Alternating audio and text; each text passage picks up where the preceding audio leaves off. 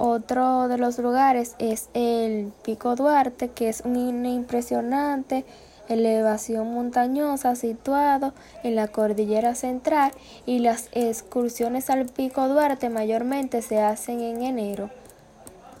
Uno de los otros es la isla Saona, que uno de los tours más populares en RD que se hacen para allá en ese tour, que tiene como destino la famosa isla Saona, está situada en las costas de la provincia de la Altagracia y también forman parte del Parque Nacional Este. Otro lugar es el Valle que es, este es un paraíso terrenal ubicado al este de la isla.